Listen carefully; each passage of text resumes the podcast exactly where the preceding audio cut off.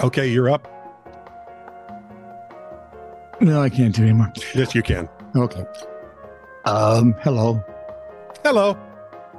Would you please, as long as you're listening or watching us, or listening and watching us, or just listening to us, have I got them all covered now? Lawsoning. No, that'd be Listening my and watching. pastor. No, no. He's lawsoning again. Well, he is a Lawson, so what is he going to do? Look, Um, David killed Goliath with a sling and a stone. He didn't kick the crap out of him. Well, I could go either way on that one. Anyway, like, subscribe, and follow. This is Truly News, please. And then we'll quit begging and you won't hear all this weird stuff at the before the show. Like, subscribe, follow. I'll thank you all. This is true, really news with Scott Combs and Tony Vercanis. All the news you're about to hear is true, Really? as far as you know. So you remember Y2K? Of course you do, Wow. right? That's like I can't always remember my kids' names, but that I remember. that's when the whole world was going to be plunged into chaos due to malfunctioning computers because Yep. the programmers had, had not programmed the years to go past the year 2000. 1999. Yeah, it's 1999. That's right. Um, 2000 is also the year organizers in Surrey, UK assembled an especially nostalgic collection of objects for Europe's and the world's largest time capsule vault on the grounds of Guildford Castle. By the That's way, in Guil- England, right? uh, and That's where Guil- ghosts take place. Guildford is is the location of one of my very favorite uh, podcasts for a guitar store or a music store. So, hi everybody. In any case, behind the brick facade, You think they would listen to this, really? Anderton's music. Yeah, if you watch it, yeah, yeah, they would Okay. get this, especially uh, Pete Honore. All right. Um, in any case, behind the brick facade, scheduled to be open in the year 3000, so we've got a reason to live, are a rust proof Cooper Mini, a Rolls Royce hood ornament, a Sony Walkman, Which, by the way, is the same size as the Cooper Mini. right? A life size photograph of World War II era singer Vera Lynn, Really? and other artifacts. I like that picture, but okay. so as not to be outclassed, the U.S. had its own and much smaller Millennium time capsule containing a chunk of the Berlin Wall, Ray Charles sunglasses, a Twinkie. Which, by the way, you could still eat. Uh, by the way, well, and by the way, we've already been outdone at that point. The minute you put a Twinkie in there, the Brits Yeah. have it. And the ever popular Moore, due for unearthing in 2100. So I don't know. I think the Twinkies leans it our way, man. We've got two dates to hit 2100 and 3000. I plan not on hitting either of those, but thank you. Fine. Animal stories, I have Quitter. two. Would you like the hippo story first? Yes. Or the chickens? Okay. On December 11th, in Katwe, Kabutoro, Uganda, a two year old boy was playing near a lake when a hungry, hungry hippo, quote, grabbed the boy from his head and swallowed half his body.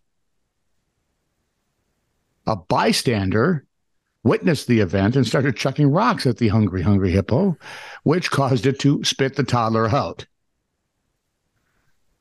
Oh, God, why isn't there video? As the beast lumbered away, onlookers rushed to the child to the hospital where he was treated for his injuries sustained in the attack. He turned out to be okay later. Police did warn residents in the area to be on the lookout for the hippo, as hippos can become aggressive when they feel threatened, and they're big and they're fast. They run faster than you, they swim faster than you. So bicycling is your only chance to beat them in a triathlon. And and they're they they I had are- to find this story to be able to use that line. they're grumpy. They are crabby. Yes. which is why um, our guest hosts are generally hippos Right. because they have the same sort of temperament. At the Christmas party. Oh boy, It was 1995. how the hell? How many Christmas parties are there for heaven's sakes? Apparently one for everybody. There's I an didn't have open one. bar at my company party. I'm on the dance floor doing the moves to Madonna's Vogue. I slipped and fell into Hey, the you table. keep working on that, dude. where the CEO was sitting, completely upending the table, food and drinks flying everywhere, and ended up with my butt in the air, my dress dress up, and my undies showing. Yeah, that sounds pretty much like a Christmas party. Needless to say, there were no more open bars at the parties after that. That's a shame. was just getting interesting. I was in my early 20s grinding up on an older lady on the dance floor. The next day, I learned that she was the wife of one of the chairmen of the board. I immediately prepared my resignation.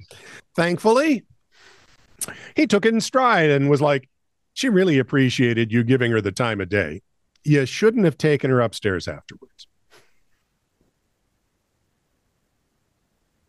That conversation was awkward to me, but I later learned they were swingers. Like Tarzan and Jane? No. Yes. No, not like that at all. And finally, Thank you. my boss made out with a mop. It's always the quiet, serious ones. See, you can never tell a mop until. Oh, you mean the guy? Yeah, the guy, the mops are perennially quiet and serious. Yeah. Unless Nice. you're wearing them as a hat. From my sister in law, Michelle, who is related to my wife. There's a city in in Colorado called Fruta. It's part of the Grand Junction Metroplex, I would Oh, ever okay. call it. Grand Junction Metro. Is there such a thing? No. It's in Mesa County. It's in Mesa County, Colorado. Oh, that's hilarious. Hang on. I It's a just- city. It's a the wannabe metro. The Well, I don't know you what you know. call it when it's not a metro. Grand Anyway. Junction's nice. It's a rural area, Uh, Duh. and the town of of Fruta has about thirteen thousand three hundred and ninety five people in it. So it's growing up. It has, and proof that Colorado has been weird for a long time Okay. because every year, you know, the festivals to- small towns have. Oh, yeah. Yeah. They always have some sort of festival going on. Oh, they have lots of them, right? Yep. They ha- and these have there's athletic events, hiking. There's a motorcycle. Th- it's all over, and of course, in June every year they have the the Mike the Headless Chicken Festival. This is almost as good as the Frozen Dead Guy Festival in Colorado. Yeah, pretty close.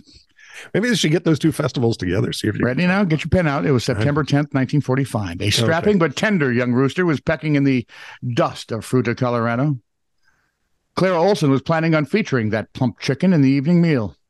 Lloyd was sent out on the very routine mission to prepare the designated fryer to be fried.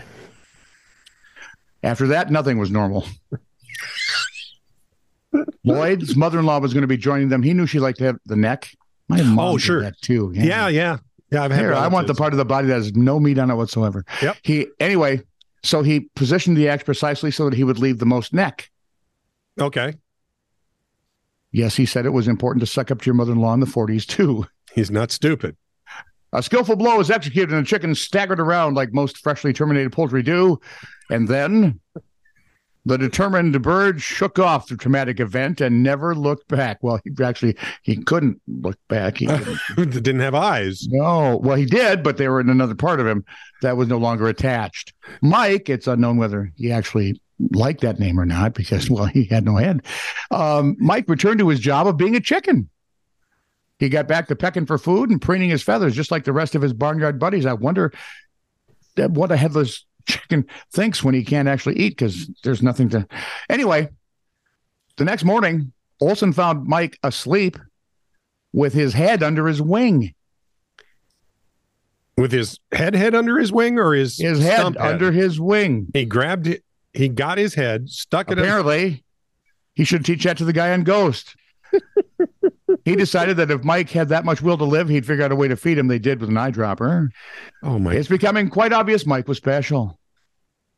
So a week into Mike's new life as headless Mike, he packed him up and took him 250 miles to the University of Utah. Said, would you look at that? Believe it or not, the rather skeptical scientists were really eager to answer all the questions regarding Mike's amazing ability. Absolutely. So all they could come up with was the axe blade had missed the jugular vein and a clot had prevented Mike from bleeding to death. And although most of his head was now in a jar, most of his brain stem and one ear was left on the body. Ah, that's how it worked. That's what I was wondering. Sure. Brainstem does a lot. Since Okay. most of the chicken's reflex actions are controlled by the brain stem, Mike was able to remain quite healthy. he lived for another 18 months. He went on tour. No kidding, he did. It cost you a quarter to see Mike if you were in, you know, Los Angeles, Atlantic City, New York, that kind of. He also went from two and a half pounds to nearly eight pounds. Ooh, they kept Olson him. said Mike was a fine, robust chicken, a fine specimen of a chicken, except for the whole not having a head. not having a head. It goes without saying there was a Guinness World Record in all this. Of course, There is an actual record for headless chickens. now there is. Oh boy. While returning from one of these road trips, the Olsons stopped at a motel in the Arizona desert. In the middle of the night, Mike began to choke, unable to find the eyedropper used to clear Mike's open esophagus.